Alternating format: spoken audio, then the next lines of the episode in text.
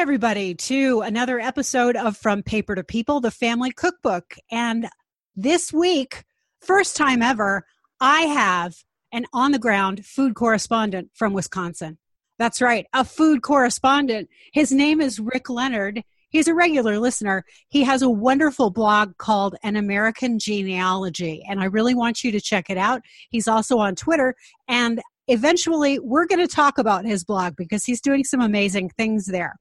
In the meantime, though, he's got a recipe that you need to hear about because I need to hear about it too. We all need to hear about it. So, everybody, say hello to Rick. Hey, Rick. Hello. Hi, everybody.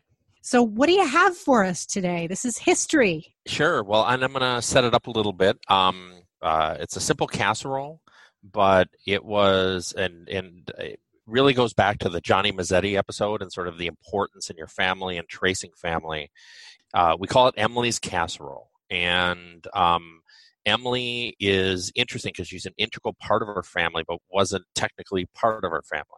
My uh, great grandparents uh, lived in Antigo, Wisconsin around the turn of the century. My great grandfather, E.A. Morris, was a congressman, uh, three term congressman from that area and um, was also a property owner, a logger, was involved in the community. And during his travels at some point, and it's a bit of a family lore at this at this time. And uh, you know, unfortunately, Emily's not with us anymore to ask. But um, EA explained to Emily's father that the environment she was living in was not acceptable, and that it was time for her to come with him and they effectively adopted her probably around 10 to 11 years old and uh, and lived with them and had an interesting relationship. She is about the same age as my grandmother and just a few years apart and so they really were like sisters but emily was also an employee and was uh, a housekeeper and uh, a nanny to some degree uh, helped in the kitchen things like that. And so there was a really interesting relationship. Um, you know, at, at, that time, and I, have always been fascinated by it. But as my grandmother, uh, the only child, started having children, Emily really became their nanny, and they had uh, she had five boys, five impossible to manage boys. The the Leonard boys are legendary in Antigo, and, and um, and we could do a whole nother episode on that. But um, they, you know, were quite a handful, and my grandmother was not domestic living was not her priority. Um, she was college educated. She ran in some pretty good circles. Uh, they were a family of means. And so, really, you know, as I talked to the family, Emily was the one that cooked.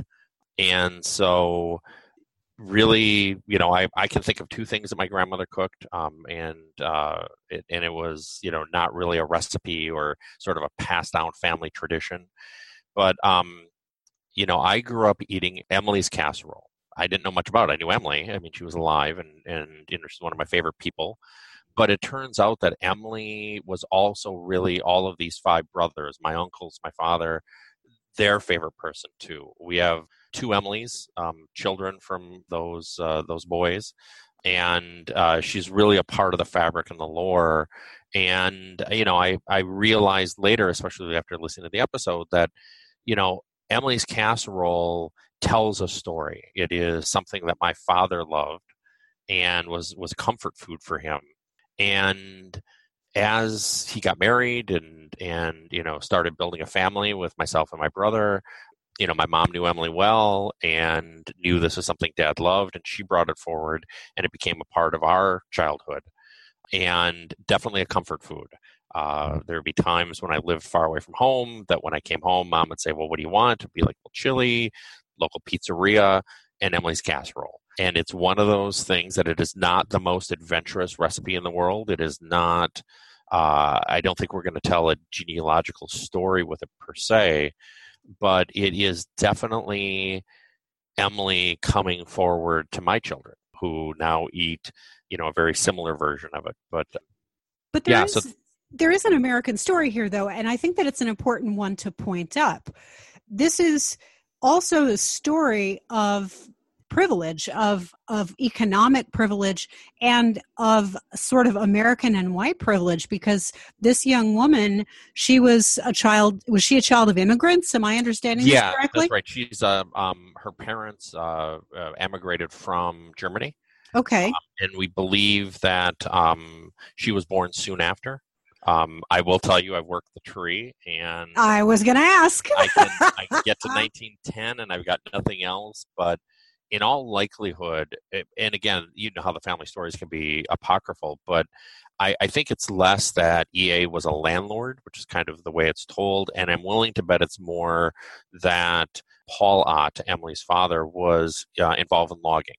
And Okay. EA uh, and his brother-in-laws were the largest landowners in northern Wisconsin for a time, a huge logging operation. And so, yeah, they're definitely immigrants, large family, and apparently, you know, some some abject circumstances. But there's definitely, you're right about that. So, one of the things that I think is important to note here is that privilege is about, how do I say this? It's about finance and it's about being established in the community. And that no matter what, when we look at our ancestors, there's always a mix of good and bad or of good intentions, but not necessarily the best execution. So you can't find fault for them wanting to help her out because that's a good thing. And you can understand that they just were doing the best that they could, even though it may not be what we would choose to do today, by putting her in essentially a lifelong position of servitude. Definitely, and I, and it's something that I've really contemplated a lot. And you know, I think we all have these moments as genealogists and family historians that uh, if if you get to have one more conversation, if you had one hour, you know, with anybody, Mm, um, yeah. you know, and I, I can't say Emily's at the top of the list, but I would love an hour with Emily.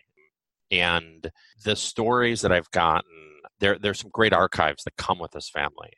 The congressman's papers ended up in my possession. Uh, you know, his wife's, um, and then my grandmother's as well.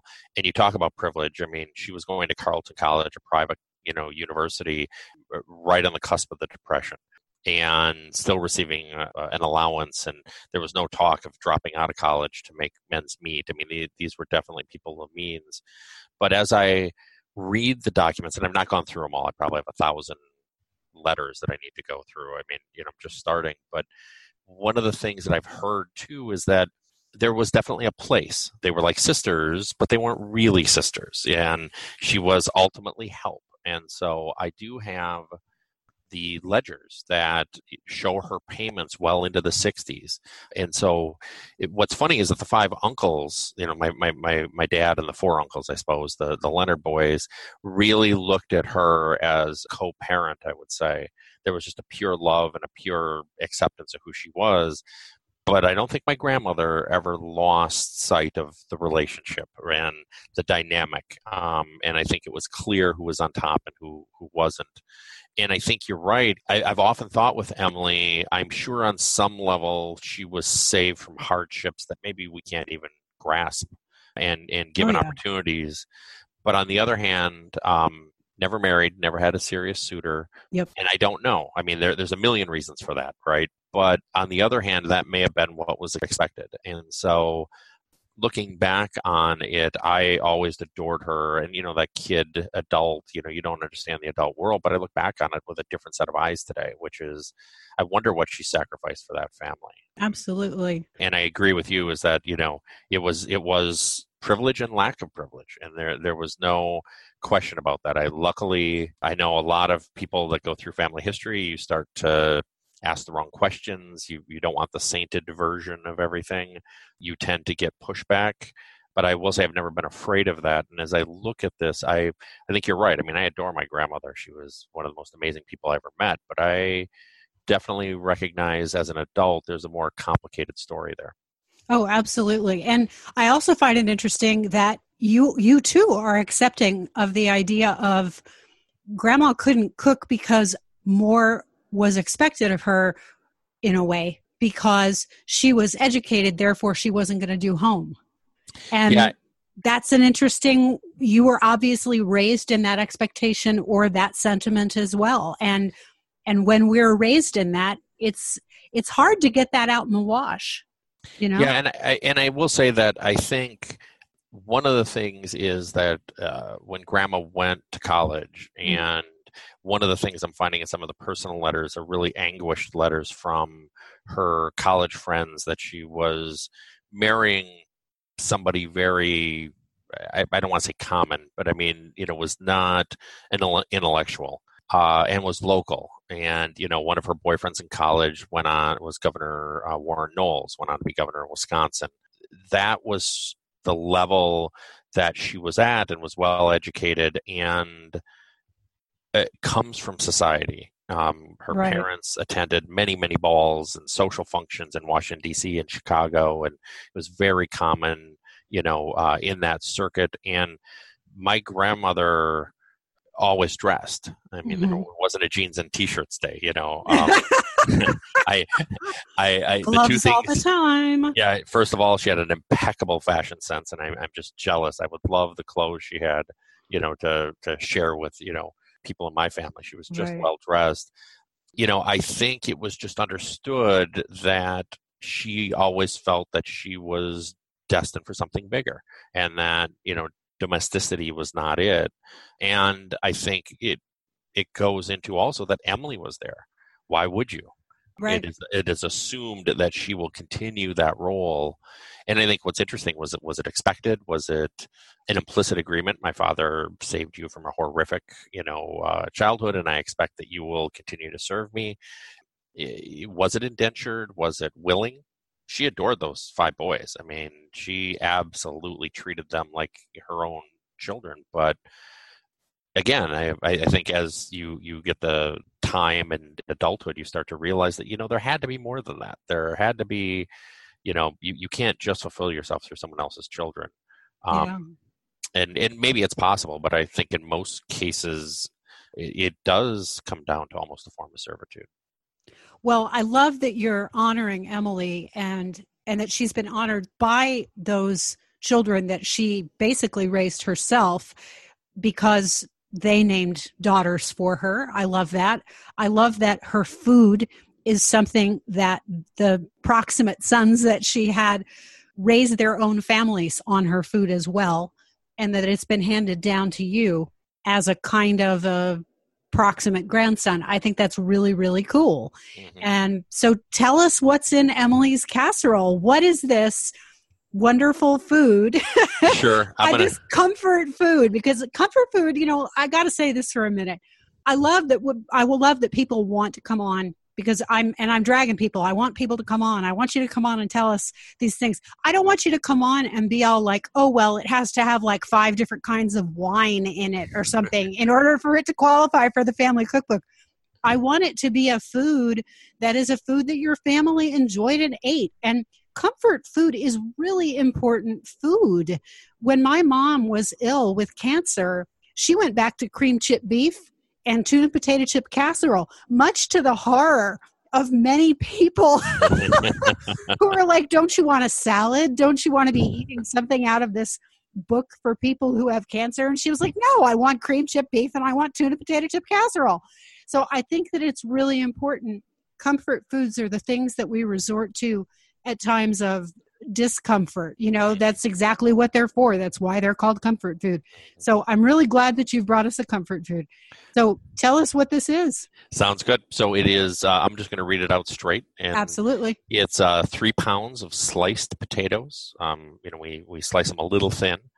Uh, a bag of sliced carrots, one medium to large sliced onion, one and a half pounds of ground beef browned, one can of cream of celery soup, All right. one can of milk. and so um, I will have to say that when I first got the recipe, I had to reach back out to my mother and ask, "What's a can of milk?" Um, and some of these old recipes you never know, and she explained to me very nicely that it's just fill the can of cream of uh, celery soup with milk. there you Um, go. So uh, butter a Dutch oven, layer potatoes, carrots, onions, and the ground beef. Mix the soup and milk together, pour it over the top, and it's uh, 350 for an hour and a half. and so one of the things too in my conversation my mythical conversation with emily will be uh, so where did this come from this does not seem like german uh, immigrant food although it most certainly could be it you know I, I spent some time in the upper peninsula of, of uh, michigan and they pasties which were just a, a cornish delicacy but it was really uh, it was just you know pepper steak potatoes rutabagas onions cheap easy stored forever put it in a piece of pastry and it'll keep you full you know for uh, at lunch for the full day down in the mines. And sometimes it is that three ingredient and um, and it maybe this does harken back to something that she's modified the cream of celery soup tips me off that it's it, it, it just seems like something out of the 50s but if you think about it too, there's no other seasoning. There's no pepper or salt, and I definitely throw in pepper, but I, you know, I do not salt it with that cream of cream of uh, celery. but um, that does that for you, doesn't it? Absolutely. and I thought maybe that's it. Maybe when you're running after five kids and whatever else you're having to do, you know, maybe Emily's family's recipe call you know called for basic good cellar ingredients plus X, Y, and Z. But you know what? A cream of celery soup is just easier. So maybe it is modified. Maybe it does have a little lineage. It also could just as easily be out of Redbook. It really sounds like something out of Redbook, you know, from 1952. Yeah, which is right at the height of these children, you know, um, who are all full of energy and running nonstop. So, yeah, I, I wish I knew more about the lineage. Um, I wish, you know, I could tie it back in somehow. But at the very least, I know it definitely has a profound place in my, like you said, eh, almost my soul. My oldest once when uh, it was like age six. You know, we had a great meal or something. Said, this is soul food. And I was like, mm, this is Ethiopian food. He said, no, it just makes your soul feel good. I was like, okay, yeah, that's legit. You can call that soul food. And, yeah. Um, that's what this is too. It just, you know, growing up on it. Uh, so I guess it doesn't have to be complicated. Like I said, I don't need five kinds of wine and uh, nothing but fresh herbs. You know, exactly. a good can of celery soup will do do what it needs to do, right? Exactly. And you know, one of the things that the theory that I have, and I am not a food historian. I don't pretend to be a food historian. I am just somebody who likes to try to figure stuff out and then put the idea out there and then potentially be smacked down by real food historians. But here's my theory my theory is that cream of celery soup, cream of chicken soup, any of the cream soups that were used in any of these kinds of casseroles that did come from, say, the period of World War II or so, those were replacements for cream sauces that were made with a roux gotcha. because they were quicker and because you didn't necessarily need super fresh milk. In fact, you could use water plus powdered milk and then use sure. the soup in order to make this as a substitute with more flavoring in it and potentially also more nutritional value than a cream sauce because I, I, keep thinking about my grandmother who uh, who did the Johnny Marzetti grandmother,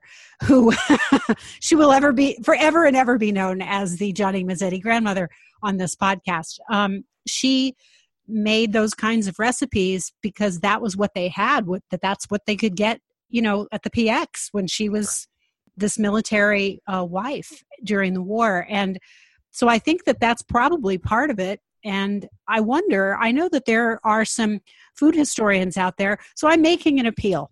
Food historians, if any of you are listening, please respond to this episode and tell us where do you think this comes from? Because I would love to know. Where do you think that the cream sauce element comes from? The cream of chicken or cream of celery factor in any kind of a casserole that is a comfort food casserole comes from, but specifically, where do you think that Emily's casserole came from? Uh, by all means, answer Rick's plea. we'll see what we can get for this. That's right. So, this has been Emily's casserole. And again, I want to thank you, Rick, very much for being here today and Rick can be found. His blog is called An American Genealogy. He's also got a wonderfully active Twitter account. You know how I love my active Twitter accounts. Um, he's you're really great about you know promoting other people and stuff like that, as well as letting everybody know what your research is. And Rick is going to come back to us and he's going to talk to us about a project he's got going on that blows my mind because it's about DNA and things that I frankly don't have a great handle on. So we're going to talk about that in a future episode. But in the meantime, thank you for being here, Rick. Thank you so much for having me. It was great. Great. Awesome. Well, wasn't that exciting? Our very first food correspondent. I don't know about you, but I had a great time with that one. Rick is awesome and he will be back. So, you want to be on too? You want to come and be a food correspondent? I am ready for you and I want you to come on too. So, all you have to do is this go to ancestorsalivgenealogy.com, look on the right hand column, and there's a page for you. It's called Be on the Podcast. That's fairly direct, don't you think? And it's a form. Fill out the form, let me know what you want to do, and we'll talk. Simple as that. All you need is a professional quality headset or a pair of earphones and a professional quality mic. And of course, you need good high speed internet because bad high speed internet is definitely our enemy. And that's pretty much it. So have a great week.